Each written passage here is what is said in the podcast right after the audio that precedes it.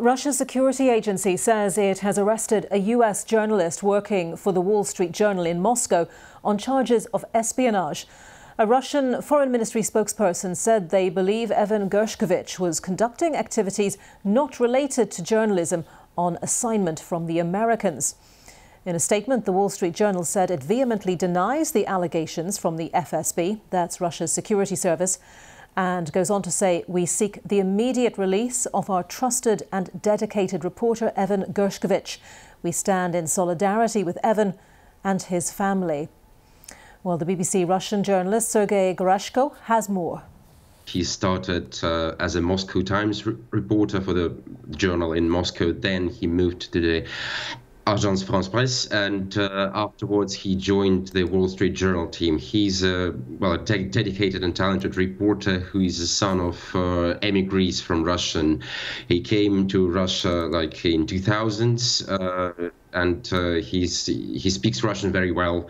He's uh, one of the uh, small number of foreign journalists who decided to stay in the country even after the Russia started the invasion of Ukraine, and he kept up his reporting from Moscow uh, amid all those uh, risks like uh, being accused of espionage as well, because uh, there were already cases when journalists in Russia were accused of uh, spying and of transmitting secrets uh, to foreigners, uh, like the Ivan Safronov's case, a military observer who has been sentenced to 22 years in prison in September 2022. And presumably, Gershkovich will be taken to prison uh, for at least like two months uh, for the time while the investigation on him will be open.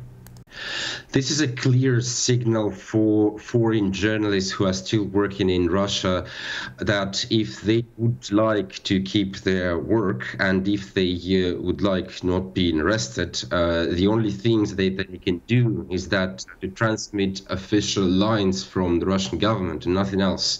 Because uh, any sort of gathering information in Russia, any sort of reporting something which contradicts the official line can be considered by the regime regime as espionage, as hostile uh, actions, and uh, can be considered as uh, uh spying, and uh, the person can be taken to court and uh, arrested.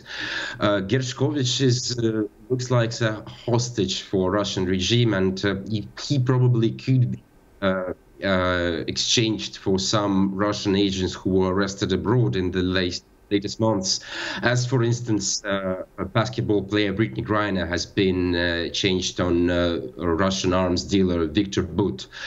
Uh, so uh, the job of a journalist in Russia is becoming more and more risky, apparently, and uh, this is a very, very disturbing situation, of course, for the freedom of speech and freedom of press in Russia.